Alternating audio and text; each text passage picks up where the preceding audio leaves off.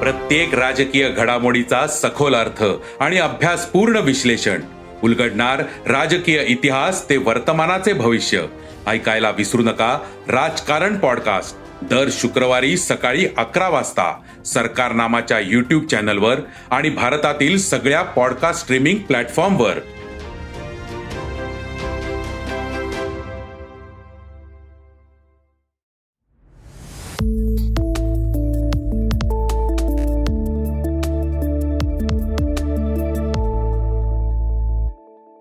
तुम्ही माती खाल्लीये का? लेखक डॉक्टर आनंद कर्वे. सूर्याची ऊर्जा वापरून कार्बन युक्त अन्न निर्माण करण्याची क्षमता केवळ वनस्पतींमध्येच असते. त्यामुळेच जगात वनस्पती आहेत म्हणून प्राणी आहेत. वनस्पतींना कार्बन हे मूलतत्व हवेतून मिळतं. ऑक्सिजन आणि हायड्रोजन त्यांना पाण्यातून मिळतात तर nitrogen phosphorus potassium calcium silica लोह जस्त गंधक तांबे magnesium manganese boron cobalt molybdenum इत्यादी मूलद्रव्ये त्यांना जमिनीतून मिळतात. हीच मूलद्रव्ये इतरही सर्व जैव घटकांना लागतात म्हणून आपण असा निष्कर्ष काढू शकतो. की जिथे हिरव्या वनस्पती वाढतात अशा जमिनीत जीवसृष्टीला लागणारी सर्व मूलद्रव्ये असतात. मग प्रश्न असा उद्भवतो की आपल्या शरीराला कोणत्याही खनिज मूलद्रव्याची कमतरता भासू नये. यासाठी आपण माती खायला काय हरकत आहे? माती खाण्यास युनानी औषधशास्त्रात मान्यता आहे. त्यामुळे ज्या शहरांमध्ये मुसलमान लोकांची बरीच वस्ती आहे अशा ठिकाणी पाकिस्तानातून आयात केलेली एक खास प्रकारची खाण्याची माती वापरली जाते. भारतात अनेक ठिकाणी अगदी पुण्यात सुद्धा ही माती मिळते. उपलब्ध आकडेवारीनुसार महाराष्ट्रातल्या औरंगाबाद या शहरात दरवर्षी किती टन माती खाण्यासाठी वापरली जाते माहितीये का? तर हा आकडा आहे तब्बल सोळा टन. युनानी तिब्बा आणि आयुर्वेद या दोन्ही पारंपरिक आरोग्य पद्धतींना आता आधुनिक विज्ञानाची जोड देण्याचे प्रयत्न सुरू झालेत. पण अद्याप त्यात बरंच काम बाकी आहे. कोणताही पदार्थ गिळल्यानंतर तो आपल्या शरीरात शोषला जाण्यापूर्वी पाण्यात पूर्णपणे विरघळणं आवश्यक आहे. पाण्यात न विरघळणारे अनेक पदार्थ उदाहरणार्थ स्टार्च प्रथिनं आणि तेल आपण खातो. आपल्या आतड्यातील पचनक्रियेत त्यांचे पाण्यात विरघळतील अशा स्वरूपात परिवर्तन केलं जातं.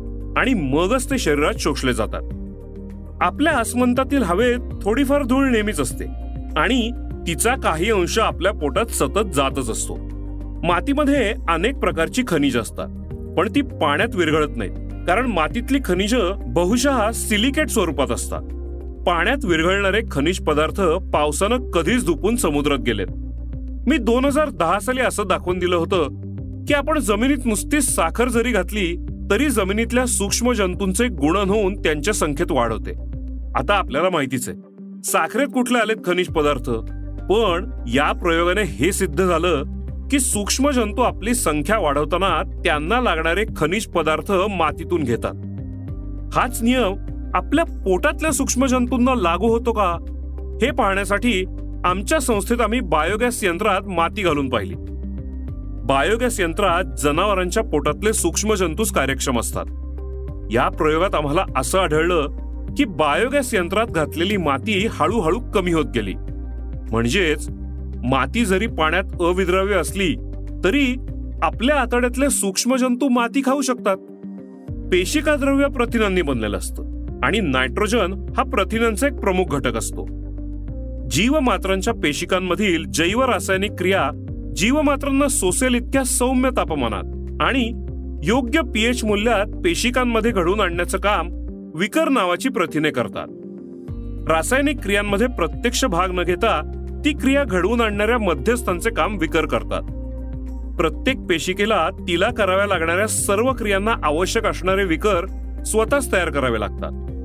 रासायनिक क्रियेत प्रत्यक्ष भाग घेण्यासाठी जे रेणू पेशिकांमध्ये वापरले जातात त्यांना सहविकर असे म्हणतात.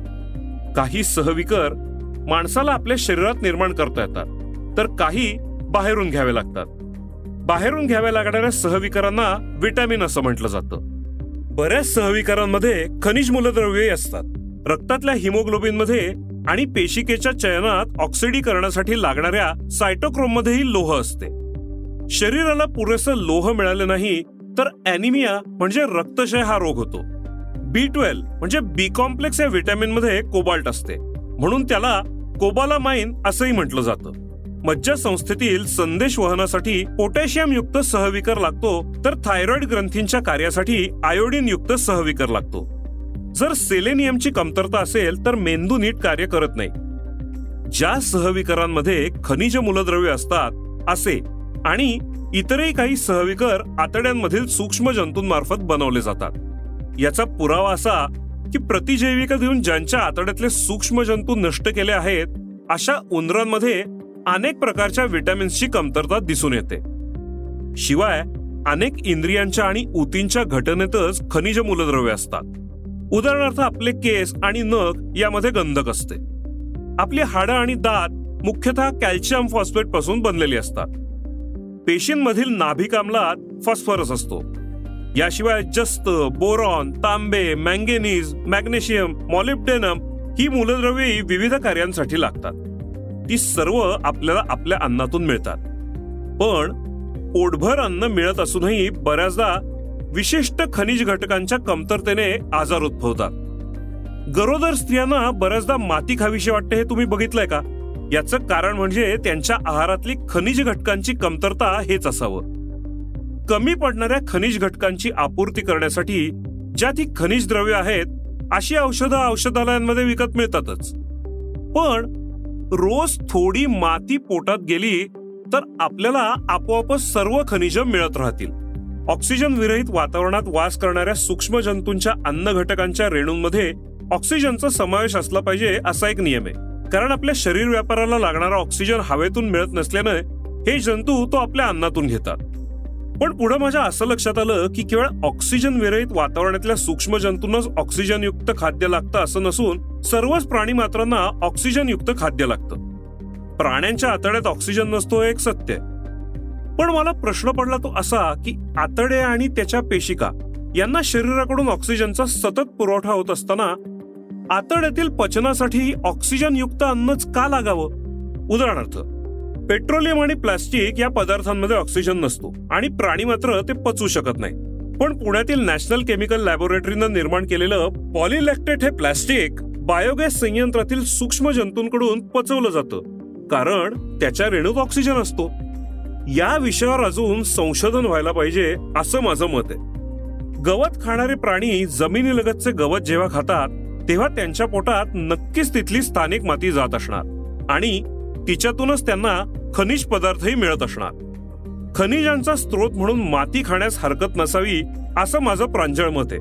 फक्त खाण्या अगोदर या मातीचं निर्जंतुकीकरण केलेलं असावं ही माझी अपेक्षा आहे.